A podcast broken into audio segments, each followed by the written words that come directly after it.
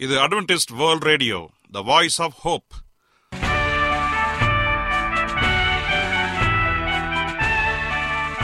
வணக்கம். அன்பான வானொலி நேயர்களே உங்கள் அனைவரையும் கர்த்தராகிய ஆண்டவர் இயேசுவின் நாமத்திலே வாழ்த்தி எங்களது இன்றைய ஒளிபரப்பை கேட்க உங்களை அன்போடு வரவேற்கிறோம். பரலோக வாழ்க்கைக்கு வழிகாட்டக்கூடிய எங்களது ஒளிபரப்பில் இன்று இடம்பெற இருக்கும் நிகழ்ச்சிகள் உடல் ஆரோக்கியத்தை குறித்த செய்திகள் ஆன்மீக சிந்தனைக்கான தேவ செய்திகள் மற்றும் காதுக்கு இனிய கீதங்கள். இன்றைய உலகில் வியாதிகளின் எண்ணிக்கையை கணக்கிட முடியாது. ஒவ்வொரு நாளிலும் பேர் தெரியாத பல பல வியாதிகளால் மனிதர்கள் இறந்து வருவதை காண்கிறோம். இந்த சூழ்நிலையில் நீங்கள் ஆரோக்கியமாக இருக்க வேண்டுமென நாங்கள் விரும்புகிறோம். உடல் நலத்தை குறித்த செய்தியை இப்போது கேட்போம். அதற்கு முன்பதாக ஓர் இனிய பாடலை கேட்டு மகிழ்வோம்.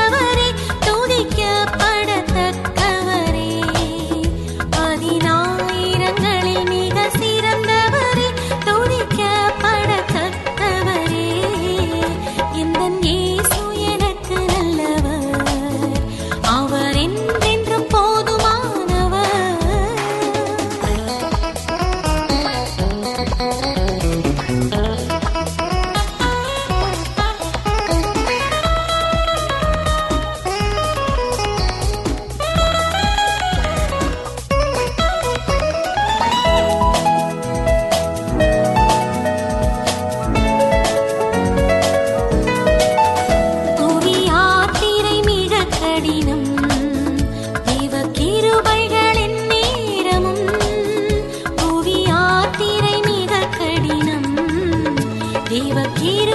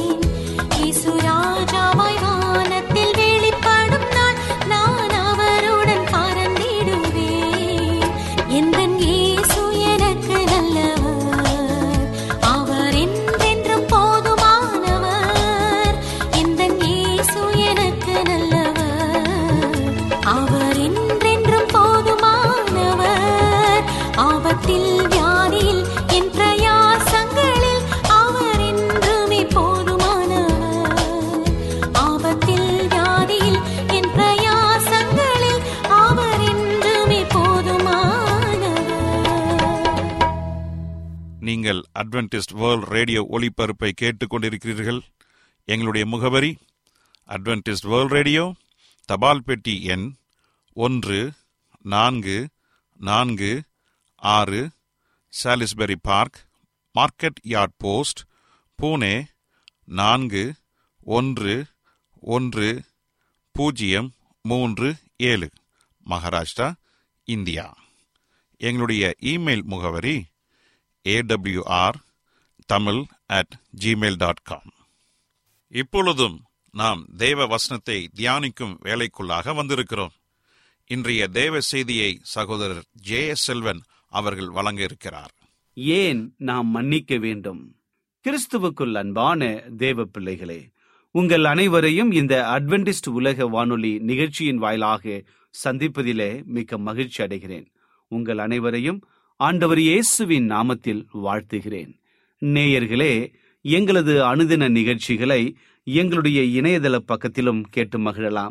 எங்களுடைய இணையதள முகவரி W W W dot A dot ORG அதில் தமிழ் மொழியை தேர்வு செய்து பழைய ஒளிபரப்பையும் கேட்கலாம். அதே போல உங்களிடத்தில் ஸ்மார்ட் போன் இருந்தால் எங்களுடைய வாய்ஸ் ஆஃப் ஹோப் மற்றும் ஏடபிள்யூஆர் த்ரீ சிக்ஸ்டி என்ற மொபைல் ஆப்புகளை பயன்படுத்தி எங்களுடைய அனைத்து நிகழ்ச்சிகளையும் நீங்கள் கேட்டு மகிழலாம். உங்களிடத்தில் ஏதாவது சந்தேகங்கள் கருத்துகள் இருந்தால் தயவாய் எங்களோடு தொடர்பு கொள்ளுங்கள். எங்களுடைய தொலைபேசி எண் எட்டு ஐந்து ஐந்து ஒன்று ஒன்பது ஒன்று ஒன்று இரண்டு பூஜ்ஜியம் ஒன்பது. எங்களுடைய email ID AWR Tamil at Gmail dot com எங்களோடு நீங்கள் தொடர்பு கொள்ளுங்கள்.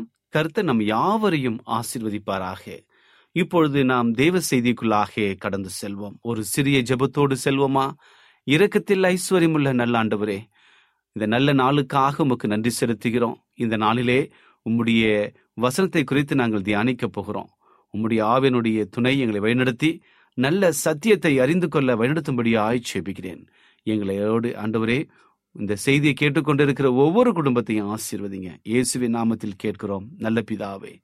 ஆமேன். இன்றைய தியானத்திற்காக நாம் எடுத்துக்கொண்ட ஒரு தலைப்பு நாம் ஏன் மன்னிக்க வேண்டும்? நாம் ஏன் மன்னிக்க வேண்டும்? இந்த கேள்வியை நமக்குள்ளே நாம் கேட்கும் பொழுது அநேக கருத்துக்களை தேவன் நமக்கு உணர்த்துகிறவராக இருக்கிறார்.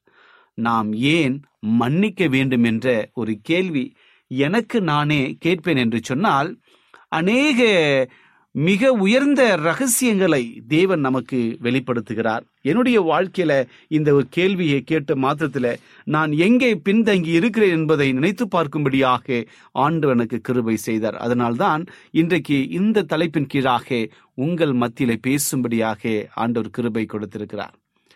உங்களுக்கு யாராவது கெடுதல் செய்திருக்கிறார்களா? சற்று யோசித்து பாருங்கள். நம்முடைய அனுதின வாழ்க்கையில எத்தனையோ பேர் நம்முடைய வளர்ச்சியை கண்டு பொறாமை கொண்டு அநேக கெடுதல்களை செய்து கொண்டிருக்கிறார்கள். எதையாவது சொல்லி எதையாவது நமக்கு கஷ்டத்தை கொடுத்து கொண்டு துன்பப்படுத்தி கொண்டிருக்கிறார்கள். நாமும் அநேக வேலையில அதற்கு பதிலுக்கு பதில் செய்து விடுகிறோம். ஆனால் அப்படி நாம் செய்வது தவறு. ஆண்டவருடைய பிள்ளைகளாகிய நீங்களும் நானும் நமக்கு யார் கெடுதல் நினைத்தாலும் யார் தவறான காரியங்களை நமக்கு விரோதமாக செய்தாலும் கூட நாம் அமைதியாக இருக்க வேண்டும். ஆண்டவர் எல்லாவற்றையும் பார்த்து கொள்வார் என்ற மனப்பான்மையோடு கடந்து செல்ல வேண்டும். நமக்கு யாராவது கெடுதல் செய்யும் பொழுது பதிலுக்கு கெடுதல் செய்வதே அநேகருடைய பழக்கமாக இருக்கிறது. ஆனால் ஆண்டுடைய பிள்ளைகளாகிய நாம் கெடுதல் செய்வர்களை மன்னிக்க வேண்டும் என்று சொல்லி இயேசு கிறிஸ்து நமக்கு மிகப்பெரிய ஒரு பாடத்தை கற்றுக் கொடுத்திருக்கிறார். ஏனென்றால் ஆண்டவர் இயேசு கிறிஸ்துடைய வாழ்க்கையை சற்று யோசித்து பாருங்கள். அவர் இந்த உலகத்தில நமக்காக இந்த உலகத்தில மனிதனாக பிறந்து பாடுகளை பட்டு அநேக துன்பங்களை அடைந்து இரத்த சாட்சியாக கல்வாரி சிலுவையில மறித்தார் எதற்காக நீங்களும் நானும் இந்த உலகத்திலே ரட்சிப்படைய வேண்டும் பரலோகத்திற்கு போக வேண்டும் என்பதற்காகத்தான். ஆகவே ஆண்டவருக்கு விரோதமாக எழும்பின ஒவ்வொரு காரியத்திலும் ஆண்டவர்களை மன்னித்தார். ஒவ்வொரு முறையும் அவருடைய வாழ்க்கை முழுவதும் பார்ப்போம் என்று சொன்னால் மன்னிக்கிற அனுபவம் காணப்பட்டது. மத்திய எழுதின சுவிசேஷ புஸ்தகம் ஆறாம் அதிகாரத்தை நான் படிக்கும் பொழுது ஆண்டவரே எங்களுக்கு ஜெபிக்க கற்றுத்தாருங்கள் என்று சொல்லி ஆண்டுடைய சீஷர்கள் அவரை பார்த்து கேட்கும் பொழுது அநேக காரியங்களை அங்கு கற்றுக் கொடுத்தார். அதில் கற்றுக் கொடுக்கும் பொழுது ஒரு காரியம் ஆண்டவரே எங்களுக்கு மன்னிக்க வேண்டும் என்கிற ஒரு மனப்பான்மை வேண்டும் என்கிற ஒரு மிக முக்கிய அனுபவத்தை ஆண்டவர் இயேசு கிறிஸ்து தன்னுடைய சீஷர்களுக்கு கற்றுக் கொடுத்தார்கள். எங்கள் கடனாளிகளை நாங்கள் மன்னித்தது போல எங்கள் கடன்களை எங்களுக்கு மன்னித்தருளும். பாருங்கள் ஆண்டவர் சொல்லுகிற ஒரு காரியம் எங்கள் கடனாளிகளுக்கு நாங்கள் மன்னித்தது போல என்று சொல்லி மன்னிப்பின் அவசியத்தை குறித்து ஆண்டவருடைய சீஷர்களுக்கு உணர்த்துகிறார். ஆகவே நம்முடைய பரமபிதா நம்மை மன்னித்திருக்கிறார். ஆகவே நீங்களும் மன்னிக்க வேண்டும் என்கிற மிகப்பெரிய ஒரு அதிசயத்தை ஆண்டவர் நமக்கு கற்றுக் கொடுத்திருக்கிறார். ஒருவர் மனம் திரும்ப நமக்கு கஷ்டம் கொடுத்தால் எவ்வளவு முறை நாம் அவருக்கு விரோதமாக காரியங்களை செய்ய முற்படுகிறோம்? சற்று யோசித்து பாருங்கள். நம்முடைய அனுதின வாழ்க்கையில நம்முடைய குடும்ப அங்கத்தினர்கள் நமக்கு அநேக விரோதமான காரியங்கள் செய்தாலும் கூட அநேக வேலைகளில அவர்களை மன்னிப்பதற்கு நம்முடைய மனம் வரமாட்டேங்கிறது. ஏன் என்று சொன்னால் நம்முடைய மனம் அந்த அளவுக்கு பக்குவப்படவில்லை. இயேசுவை ஏற்றுக்கொள்ளவில்லை. இயேசுவை அறிந்த மக்களும் கூட மன்னிக்க தடுமாறுகிறார்கள். ஏன் இப்படிப்பட்ட அவல நிலை? என் அன்பு சகோதரனே சகோதரியே உங்களுடைய வாழ்க்கையில நம்முடைய வாழ்க்கையில நீங்களும் நானும் மன்னிக்க வேண்டும் என்கிற மிகப்பெரிய நீதியை இயேசு கிறிஸ்து கற்றுக் கொடுத்திருக்கிறார். ஏனென்றால் நம்முடைய பரமபிதா நம்மளை மன்னித்திருக்கிறார். எத்தனையோ பாவங்களை நாம் செய்தாலும் கூட அந்த பாவத்தை எல்லாம் நமக்கு மன்னித்து மறுபடியும் நம்முடைய பிள்ளைகளாக நம்மை ஏற்றுக்கொண்டிருக்கிறார்.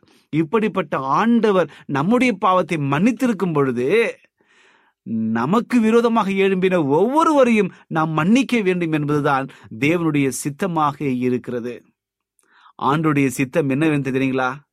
யோவான் மூன்றாம் அதிகாரம் பதினைந்தாம் வசனத்தை சொல் படிக்கும் பொழுது அங்கே மிகப்பெரிய ஒரு அற்புதமான தேவனுடைய சித்தம் இருக்கிறது. இந்த உலகத்திலே பிறந்த ஒவ்வொரு மனுஷனும் யாரெல்லாம் ஆண்டவர் இயேசு கிறிஸ்துவை சொந்த இரட்சகராக ஏற்றுக்கொண்டு விசுவாசிக்கிறார்களோ அவள் யாவரும் கெட்டு போகாமல் நித்திய ஜீவனை அடையும்படிக்கு உயர்த்தப்பட வேண்டும். இதுதான் தேவனை யாரெல்லாம் விசுவாசித்து யாரெல்லாம் தேவனுடைய பிள்ளைப்பாக ஏற்றுக்கொண்டார்களோ அவள் அனைவரும் ரட்சிக்கப்பட வேண்டும் என்பதுதான் தேவனுடைய சித்தமாக இருக்கிறது. தன்னை விசுவாசிக்கிறவன் எவனோ அவன் கெட்டுப்போகாமல் நித்திய ஜீவனை அடையும்படிக்கு உயர்த்தப்பட வேண்டும். தேவன் தம்முடைய ஒரே பேரான குமாரனை விசுவாசிக்கிறவன் எவனோ அவன் கெட்டுப்போகாமல் நித்திய ஜீவனை அடையும்படிக்கு அவரை தந்தருளி இவ்வுளவாய் உலகத்தில் அன்பு கூர்ந்தார். பாருங்கள் மிக அற்புதமான ஒரு காரியம். தேவன் நாம் செய்த பாவங்களை மன்னித்து மறுபடியும் அவருடைய பிள்ளையாக நம்மளை ஏற்று அணைத்துக் கொள்கிறார். அதே போல நாமும் நம்மை சார்ந்திருக்கிற ஒவ்வொருவரையும் ஏற்றுக்கொள்ள வேண்டும் என்பதுதான் தேவனுடைய சித்தமாக இருக்கிறது. பாருங்கள் இயேசு கிறிஸ்து வாழ்க்கை நமக்கு மிகப்பெரிய ஒரு உதாரணமாக இருக்கிறது. அவருடைய வாழ்க்கை முழுவதுமே மக்களை மன்னித்தார்.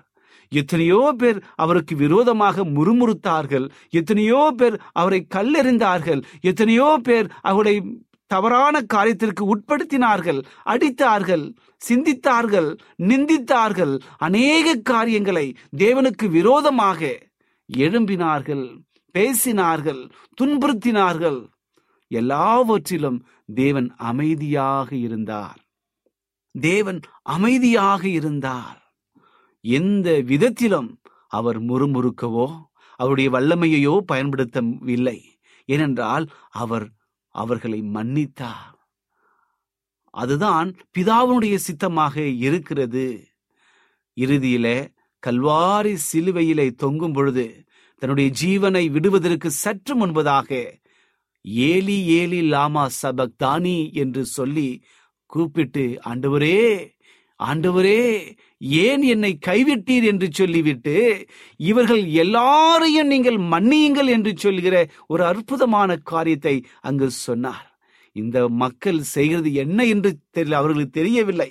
ஆகவே இவர்களை மன்னிங்க தகப்பனே என்று சொல்லி தன்னுடைய பரம பிதாவிடத்திலே கேட்டுக்கொண்டு தன்னுடைய ஜீவனை விட்டார் என்று சொல்லி வேதத்திலே வாசிக்கின்றோம். ஆம் எனக்கு அன்பு சகோதரனே சகோதரியே இன்றைக்கு உங்களுடைய வாழ்க்கையை சற்று சோதித்து பாருங்கள். நீங்கள் உங்களுடைய நண்பர்களை மன்னிக்கிறீர்களா? நீங்கள் உங்கள் மனைவியை மன்னிக்கிறீர்களா? நீங்கள் உங்கள் கணவரை மன்னிக்கிறீர்களா? நீங்கள் உங்கள் பிள்ளைகளை மன்னிக்கிறீர்களா? நீங்கள் வேலை செய்கிற இடங்களிலே ஒருவருக்கொருவர் அன்போடு மன்னித்து வாழ்கிறீர்களா என்று சொல்லி யோசித்து பாருங்கள். உங்கள் வாழ்க்கை எப்படிப்பட்டதாக இருக்குது என்பது சொல்லி நீங்கள் ஜெபத்தோடு நீங்கள் தியானியுங்கள் ஆண்டவர் சொல்லுகிற ஒரு காரியம் மிக அற்புதமாக சொல்லுகிறார். ஆண்டவரே நான் எவ்வளவு நேரம் மன்னிக்க வேண்டும் எத்தனை தடவை நான் மன்னிக்க வேண்டும் என்று ஒரு நபர் கேட்ட மாத்திரத்தில அங்கு சொன்ன ஒரு காரியம் இங்கே பேதுரு கேட்கிறார். இதைதான் பேதுரும் தெரிந்து கொள்ள விரும்புகிறார். ஆகவே நான் ஏழு தடவை மன்னிக்கலாமா என்று ஒரு நாள் இயேசுவிடம் கேட்டார். ஆனால் இயேசு கிறிஸ்து சொன்ன ஒரு காரியம் நீ ஏழு தடவை மட்டும் மன்னிப்பது போதாது. ஏனென்றால் ஏழு எழுபது தடம் நீ மன்னிக்க வேண்டும் என்று சொல்லி ஒரு அற்புதமான ஒரு காரியத்தை சொல்லியிருக்கிறார். அப்படி என்றால் நாம் மன்னித்து கொண்டே இருக்க வேண்டும்.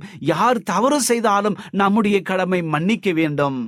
ஆகவே நாம் அதிக முறை ஒரு நாளைக்கு உங்களால் முடிந்த வரைக்கும் நீங்கள் ஒருவர் மன்னித்து சந்தோஷமாக வாழ வேண்டும் என்று சொல்லி ஆண்டவர் இங்கே மிக அற்புதமாக கூறுகிறார்.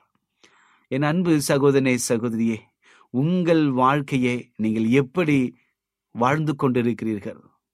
ஆண்டவருக்கு விரோதமாக காரியங்களை செய்ய சாத்தான் அநேக சூழ்ச்சிகளை செய்து கொண்டிருக்கின்றான். ஏனென்றால் மன்னிக்கிற குணம் இல்லாமல் மக்களை வளர்த்து கொண்டிருக்கின்றான். மன்னிக்கிற தன்மையை மக்களுடைய உள்ளத்திலிருந்து அவன் விரட்டி கொண்டிருக்கின்றான். ஆனால் இயேசு கிறிஸ்து நம் உள்ளத்தில் இருந்து ஆவியின் கனியை புகுத்தி நம்முடைய உள்ளங்களில அன்பு சமாதானம் என்ற மிகப்பெரிய கனியை பிரதிபலிக்கும்படியாக வைத்திருக்கின்றார். நீங்களும் நானும் சமாதானத்தோடு இருக்க வேண்டும் என்று சொல்லி ஆண்டவர் விரும்புகிறார். நம்முடைய ஆண்டவர் சமாதானத்தின் ஆண்டவர் நம்மை உற்சாகப்படுத்துகிற ஆண்டவர். ஆக ஆகவே நாம் எப்பொழுதும் மன்னிக்கிறவர்களாக இருக்க வேண்டும். இயேசு கிறிஸ்துடைய சீஷர்களும் அநேகரை மன்னித்தார்கள். எல்லா பாவங்களையும் விலக்கி ஒரு பரிசுத்தமான வாழ்க்கையை வாழ்ந்தார்கள் என்று சொல்லி வேதத்தின் வாயிலாக நாம் படித்தோம். ஆண்டவர்களுக்கு கற்றுக் கொடுத்த இன்னொரு விஷயம் தெரியுங்களா? மத்திய பதினெட்டாம் அதிகாரத்தை படிக்கும் பொழுது அதில் இருபத்தி ஒன்றிலிருந்து முப்பத்தைந்து வரை இருக்கிற வசந்தங்களை வாசிக்கும் பொழுது அங்கு மிக அற்புதமான காரியங்களை இங்கு கொடுக்கப்பட்டிருக்கிறது. அப்பொழுது பேதுரு அவரிடம் வந்து எஜமானே எனக்கு விரோதமாக என் சகோதரன் பாவம் செய்தால் நான் எத்தனை தடவை மன்னிக்க வேண்டும்? ஏழு தடவையா? என்று கேட்டார். அதற்கு இயேசு கிறிஸ்து ஏழு தடவை அல்ல என்று நான் உனக்கு சொல்லுகிறேன்.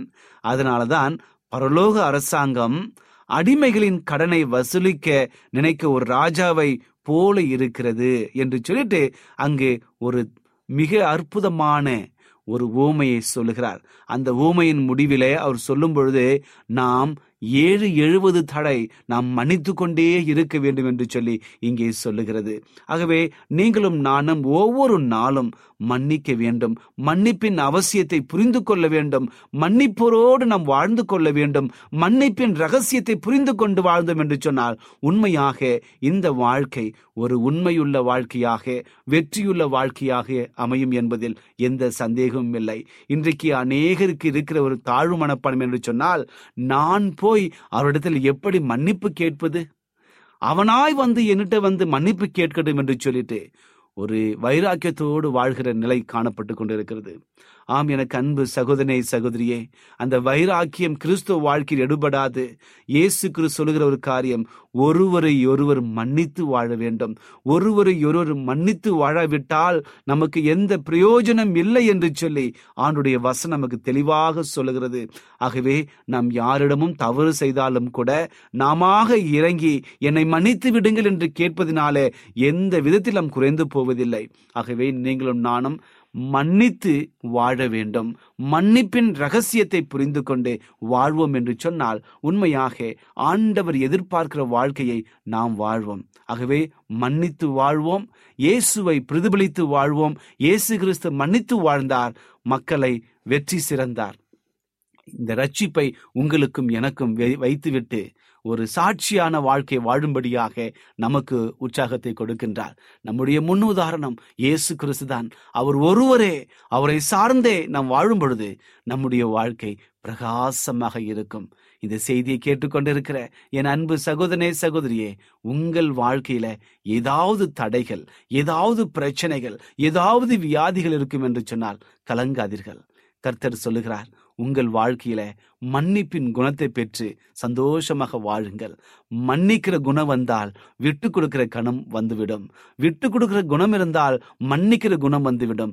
ஆகவே நாம் விட்டு கொடுத்து மன்னிப்பு கொடுத்து மன்னிப்பை பெற்று விற்று கொடுத்து வாழ்வோம். எப்படி இருந்தாலும் தேவனுடைய நாமத்தை மகிமைப்படுத்துகிற ஒரு வாழ்க்கையாக வாழும் பொழுது உண்மையாக நம்முடைய வாழ்க்கை ஆசீர்வாதமாக வாழும். நம்முடைய வாழ்க்கை இன்னும் வெற்றி சிறந்த வாழ்க்கையாக மாறும். இவற்றில் எந்த சந்தேகமும் இல்லை. இப்படிப்பட்டதான ஆசீர்வாதம் உங்களுக்கு வரும்படியாக நான் வாழ்த்துகிறேன். கர்த்தர் அனைவரையும் ஆசீர்வதிப்பாராக. ஜெபிப்போமா? கிருபையுள்ள நல்ல ஆண்டவரே இந்த நல்ல வேலைக்காக நன்றி செலுத்துகிறோம். இந்த நாளிலே நான் ஏன் மன்னிக்க வேண்டும் என்ற நல்ல செய்தியை கொடுத்தமைக்காக நன்றி. தகப்பனே எங்களுடைய வாழ்க்கை அநேக வேலைகளில் சாத்தானுடைய அடிமைத்தனத்திற்கு உட்பட்டு வெளியில் வர முடியாமல் இருக்க இந்த மன்னிக்கிற குணத்தை வெளிப்படுத்தாமல் இருந்து கொண்டிருக்கிறோம் தகப்பனே.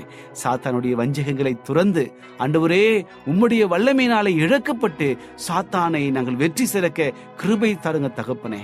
அண்டவரே எங்களை சார்ந்திருக்கிற ஒவ்வொருவரையும் நாங்கள் அன்போடு ஏற்றுக்கொண்டு ஒருவரை ஒருவர் மன்னித்து உம்முடைய ரட்சிப்பை வெளிப்படுத்த வழிநடத்தும்படியாய் ஜெபிக்கிறேன்.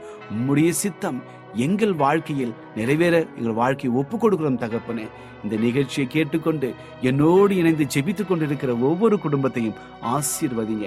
அவருடைய குடும்பத்தில் காணப்படுகிற ஒவ்வொரு வியாதிகளையும் மனவேதனைகளையும் துன்பங்களையும் கவலைகளையும் மாற்றி எல்லாவற்றையும் நன்மையாக மாற்றும்படியாய் செய்கிறேன் என் ஆண்டு எனக்கு விடுதலை கொடுத்தார் என்று சொல்லி அநேக சாட்சிகளை கேட்டு உம்மை நாங்கள் மகிமைப்படுத்த வழிநடத்தும்படியாய் இயேசுவின் நாமத்தில் கேட்கிறோம். நல்ல பிதாவே. ஆமேன்.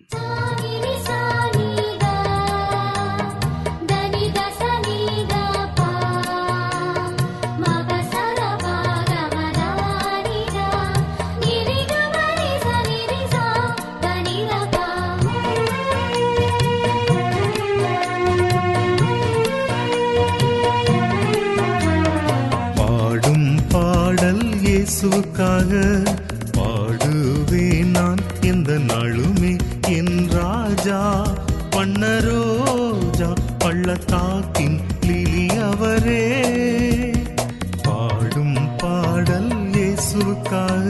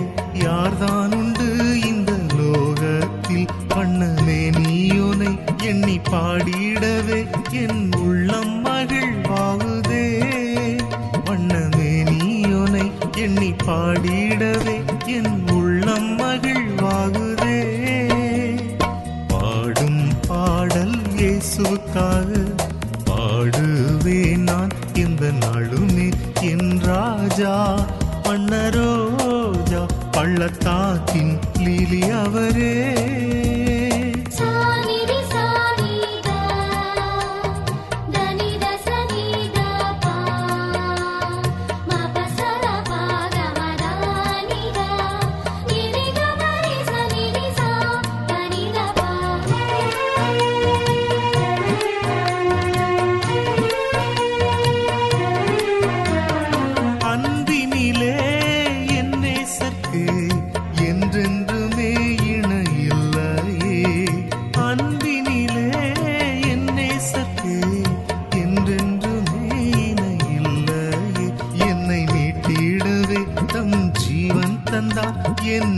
நேசர் அன்பில்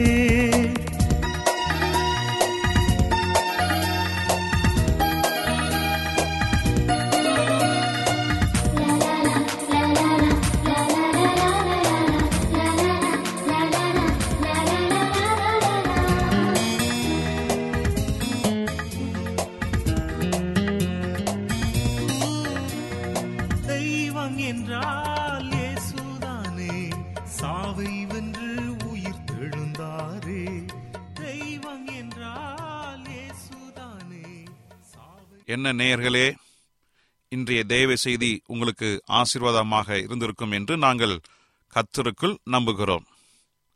எங்களுடைய இன்றைய ஒளிபரப்பின் மூலமாக நீங்கள் கேட்டு பயனடைந்த நன்மைகளையும் சாட்சிகளையும் எங்களுடைய நிகழ்ச்சியை குறித்த உங்களுடைய கருத்துகளையும் விமர்சனங்களையும் எங்களுக்கு எழுதி அனுப்புமாறு உங்களை அன்புடன் வேண்டிக் கொள்கிறோம்.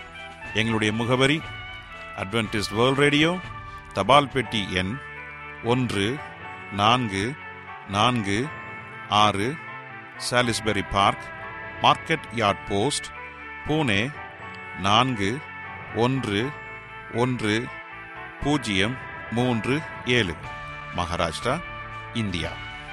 எங்களுடைய இமெயில் முகவரி AWR Tamil at Gmail dot com இத்துடன் எங்களது இன்றைய ஒளிபரப்பு நிறைவு பெறுகிறது. மீண்டும் நாளைய தினம் இதே அலைவரிசையில் அரை மணி நேரம் முன்மதாக சந்திப்போம். கர்த்தத்தாமே உங்கள் அனைவரையும் ஆசிர்வதிப்பாராக. உங்களிடமிருந்து விடை பெறுவது ஆர். விக்டர் செல்வன்